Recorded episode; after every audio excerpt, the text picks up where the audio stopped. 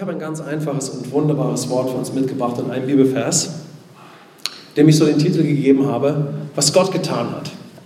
Was Gott getan hat. Es geht nämlich um eine Aussage von Paulus an Timotheus, wo er Timotheus an einer bestimmten Lebenssituation daran erinnert, was Gott getan hat und wie er jetzt leben kann.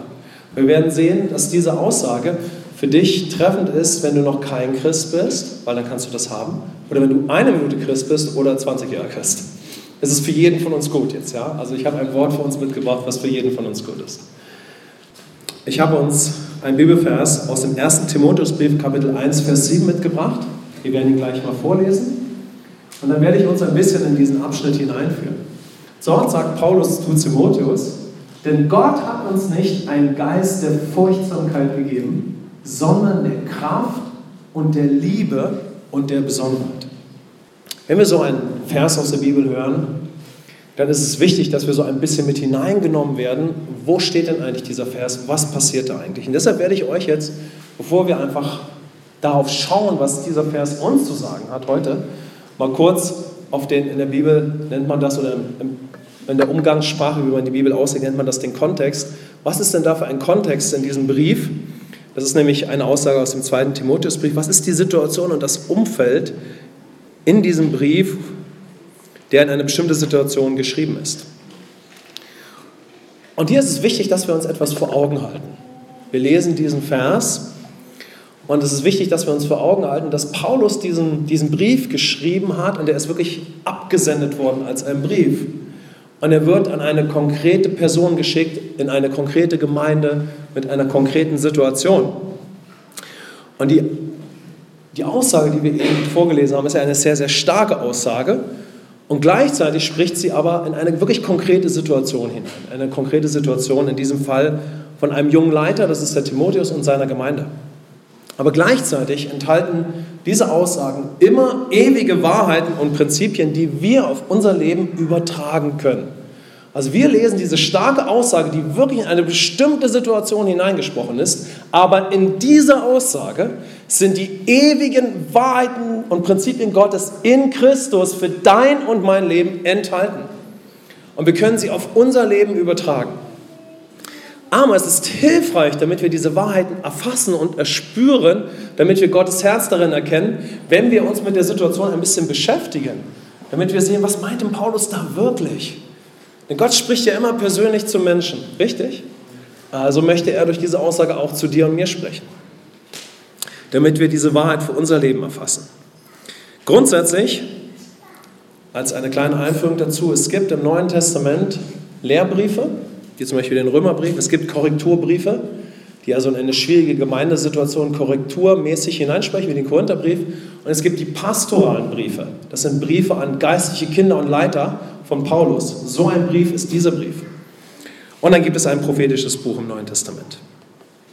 Und diese pastoralen Briefe, die sind an, wie gesagt, geistliche Kinder und Leiter von Paulus gerichtet, damit er sie ermutigt, damit er ihnen hilft, ja, stabil zu leben, selbst auch als Christen, damit sie auf Kurs bleiben.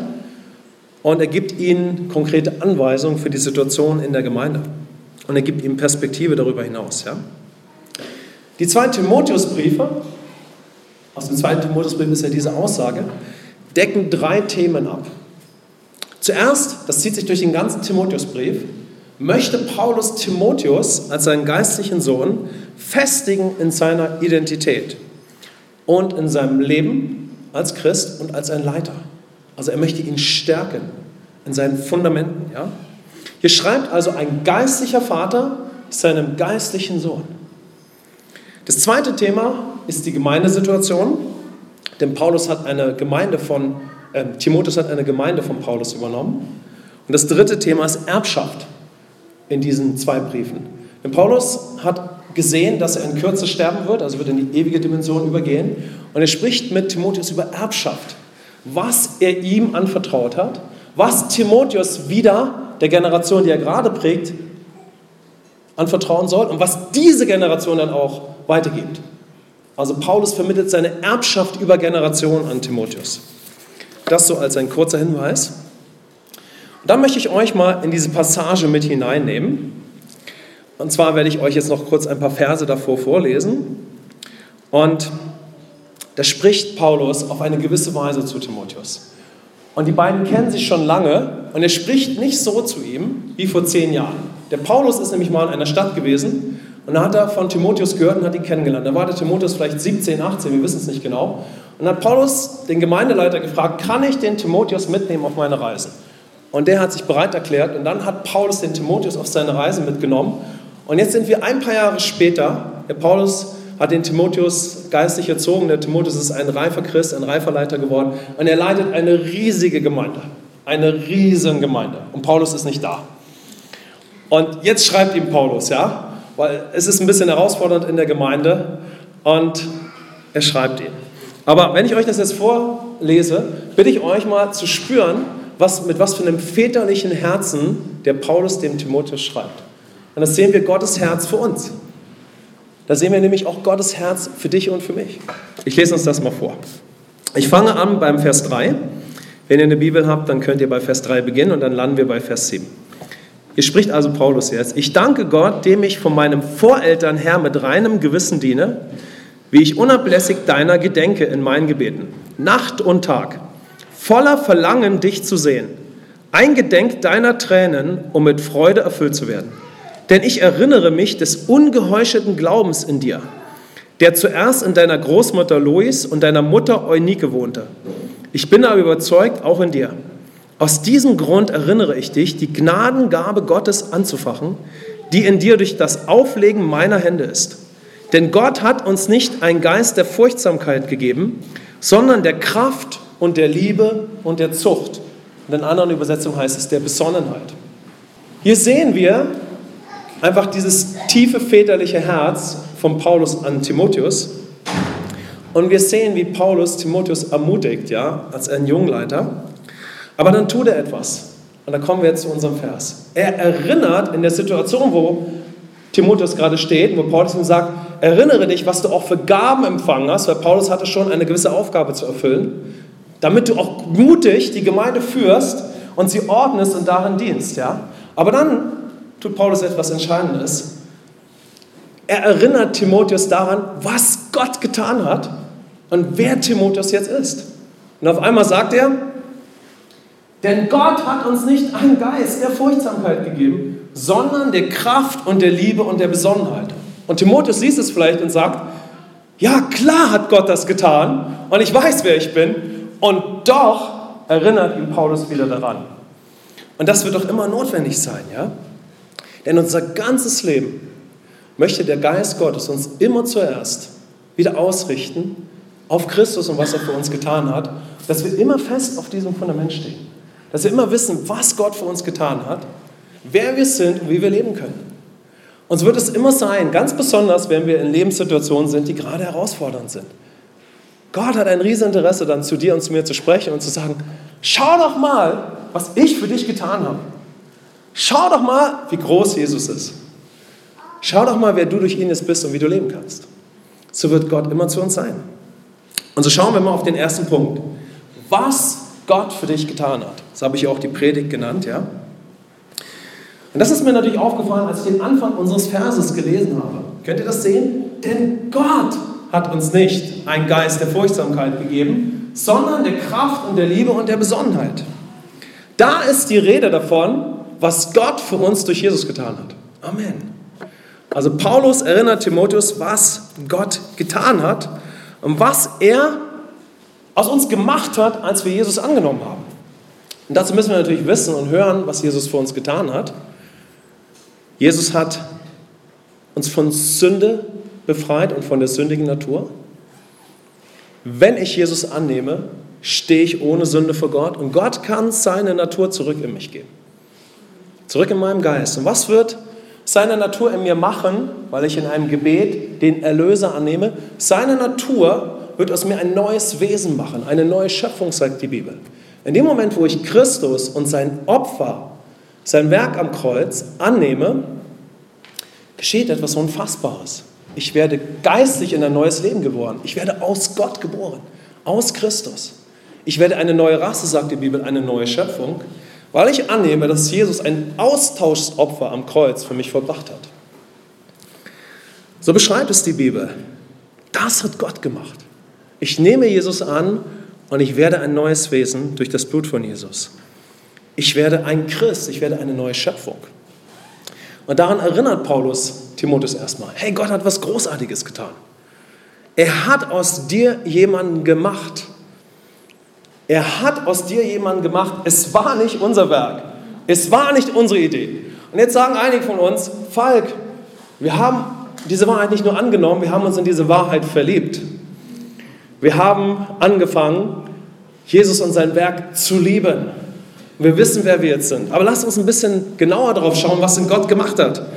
Denn wir sehen diesen Vers ja in seinem ganzen Kontext.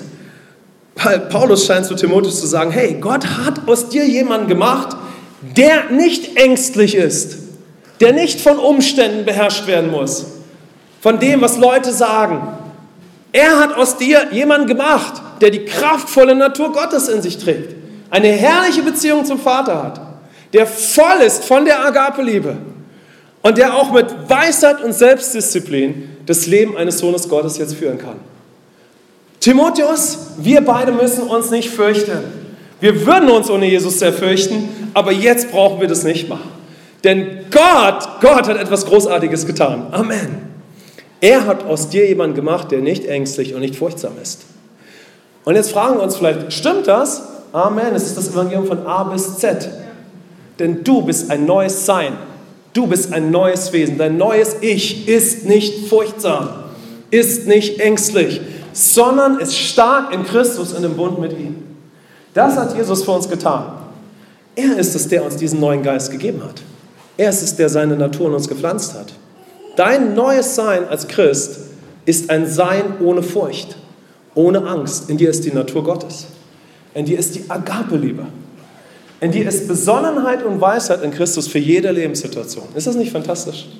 Wow, Amen. Und in dem Moment, wo dir klar wird, dass du das wirklich bist durch diesen großen Gott, wirst du dich anders sehen. Denn wir haben uns alle irgendwie gesehen im Leben. Ängstlich, schüchtern, selbstzentriert, wie auch immer. Als Weltrevolutionäre, als Menschen, die so ihr Leben leben, wie auch immer. Aber wenn wir realisieren, wer wir in Christus jetzt sind, werden wir ein anderes Bild von uns bekommen. Und dieses Bild hat Gott in unseren Geist gelegt. Wow, was für ein Gott. Was können wir erstmal aus dieser Aussage für uns mitnehmen? Alles, was ich im Leben bin, daran scheint Paulus Timotheus zu erinnern, und dann auch in meinem Leben als Christ, hat die Grundlage, was Gott für mich durch Jesus getan hat. Was ich bin, bin ich durch ihn. Gott hat uns gegeben. Amen. Was ich bin, bin ich durch ihn. Also was ist denn die Schlussfolgerung daraus? Wie kann ich nicht unter seiner Führung leben? Amen. Wie kann ich nicht durch das leben, was er jetzt über mich glaubt, wie er mich sieht und was er für mich getan hat und was ich für ihn jetzt bin. Das ist die Schlussfolgerung daraus, wenn Gott das für mich getan hat. Was Paulus tut, er richtet den Blick von Timotheus wieder fest auf Christus aus. Amen. Was er getan hat, was für ein Gott und was ich jetzt durch ihn bin. Und dann können wir in dem Vers die zweite Aussage sehen, nämlich wie wir jetzt leben können. Und das sehen wir hier. Gott hat uns nicht einen Geist der Furchtsamkeit gegeben, sondern der Kraft und der Liebe und der Besonnenheit. Und da müssen wir natürlich erstmal etwas klären, von welchem Geist ist denn hier die Rede? Paulus spricht ja hier von einem Geist. Könnt ihr das sehen? Gott hat uns nicht gegeben einen Geist. Das heißt, in dem Moment, wo du Christ wirst, verändert sich etwas mit deinem Geist. Wir haben jetzt gar nicht so die Zeit, darauf einzugehen, aber wenn ich kein Christ bin, lebe ich aus einem Geist, in dem die sündige Natur ihr Werk tut, ja? Und wenn ich ein Christ werde, bekomme ich die Natur Gottes in meinem Geist und mein Geist wird neu gemacht. Paulus spricht hier von dem Geist, den Gott uns gegeben hat, als wir Christen wurden, von einem neugeborenen Geist, in dem nun die Natur Gottes ist. Und das sagt Paulus Timotheus. Du hast Kraft, Liebe, Besonnenheit und Selbstdisziplin in dir. Du hast diesen Geist bekommen, das ist es, was du bist. Und du hast diesen Geist für jede Situation der Gemeinde, für jede Situation deines Alltags. Denn Paulus spricht ja zu Timotheus in eine konkrete Situation. Und das aber können wir jetzt auf unser Leben übertragen. Das können wir auf uns beziehen. Gott sagt entweder heute das erste Mal oder neu zu dir, du kannst oder du hast schon die Kraft, die Agape-Liebe oder die Besonnenheit der Natur Gottes in deinem Geist. Und zwar für jede Situation deines Lebens. Für jede Situation meines Lebens. Und das ist das Powervolle, was wir aus diesem Vers für uns ziehen können, wenn wir entweder Christen werden oder wenn wir als Christen leben. Ich habe Kraft für jede Situation meines Lebens. Und diese Kraft ist in mir. Und als ich kein Christ war, hatte ich diese Kraft nicht. Ich habe jetzt die kraftvolle Natur Gottes, die Saat Gottes in meinem Geist. Amen. Ich habe die Agape-Liebe in mir, die wirksam wird, wenn ich unter der Führung Gottes lebe, für jede Situation meines Lebens. Ich habe Besonnenheit, ich habe Weisheit, eine gute Balance, mit Dingen umzugehen, für jede Situation meines Lebens, durch das, was Jesus für mich getan hat. Und wenn wir uns jetzt anfangen auszutauschen, dann sind wir uns alle in einem einig. Wir alle brauchen in den, in den Situationen des Lebens Kraft, richtig? Die Frage ist nur, wofür? In diesem Zusammenhang sagt Paulus zu Timotheus, du hast jetzt Kraft in der neuen Natur in deinem Geist, in jeder Situation den Willen Gottes zu erkennen und zu tun. Du hast Kraft in dir, ihn zu erkennen und umzusetzen. Du hast übernatürliche Agape-Liebe in dir, um mit jedem Menschen in deiner Gemeinde umzugehen. Wow, ein guter Trost. Amen. Ich muss einen kurz einen Moment dabei hängen bleiben. Wir haben ja heute das Thema Männer gehabt, Familie, alles. Ich brauche nicht viel dazu zu sagen, oder? Wir können so schnell an Grenzen kommen durch unsere menschliche Liebe. Und die menschliche Liebe ist so begrenzt, aber wenn ich Christ werde, bekomme ich eine neue Liebe in meinen Geist. Amen. Und diese neue Liebe habe ich in meinem Geist für jede Situation. Aber ich muss mir auch meine Mentalität als Christ aneignen, in dieser Liebe jetzt auch zu dienen und zu handeln. Für jede Situation meines Lebens habe ich Kraft, Liebe und Besonnenheit. Wow. Und das ist es, was Paulus Timotheus hier mitgeben möchte. Er fokussiert ihn auf Jesus. Er zeigt ihm, was Gott getan hat. Und als zweites sagt er, schau mal, und jetzt wissen wir beide wieder, du hast Kraft, du hast Liebe und du hast Besonnenheit, weil du eine Neuschöpfung bist und unter der Führung des Herrn lebst für jede Situation deines Lebens. Und das können wir auf unser Leben übertragen. Und das ist fantastisch. Amen. Lass uns einen Moment innehalten und uns wirklich fragen, was möchte Gott mir heute durch diesen Vers sagen? Wo spricht er dich an? Vielleicht ist der Moment, wo du dir sagst, ich möchte Gott so kennenlernen. Ich möchte, dass ich genauso sagen kann, das hat Gott für mich getan und es ist in meinem Leben. Amen. Ich kenne ihn so und ich habe Christus kennengelernt. Ich habe ihn angenommen und ich bin jetzt ein Sohn Gottes, eine Tochter Gottes geworden. Und wenn wir das schon haben, dann können wir einfach schauen, wo ist eine Situation gerade in unserem Alltag, wo ist eine konkrete Situation in unserem Alltag, wo wir wirklich merken, hier kann ich in einer ganz neuen Mentalität, in der Beziehung und unter der Führung des Herrn und in meiner neuen Identität handeln. Hier habe ich jetzt Kraft und den Willen Gottes, um mich zu einer Person zu entwickeln, die zum Beispiel in der Schule und am Arbeitsplatz mit einer anderen Mentalität lebt. Amen. Ich habe jetzt die Agabeliebe in mir, um eine kaputte Beziehung in der Familie zu heilen, ohne aber diese Beziehung noch mehr zu entwickeln. Amen. Wir müssen ja nicht immer davon sprechen, dass Dinge kaputt sind, sondern angenommen jetzt, wir haben eine sehr gute Beziehung zu unseren Kindern. Was können wir dann tun? Wir können als Christen unseren Kindern helfen und sie unterstützen, dass sie zu der Generation werden, zu der Gott sie bestimmt hat. Amen. Wir können ihnen helfen, sich zu entwickeln zu Menschen voll Potenzial, voll Fähigkeiten und die schon in jungen Jahren in einer großen Offenbarung und Fülle in Gott leben. Amen. Dazu ist die Agape-Liebe in dir.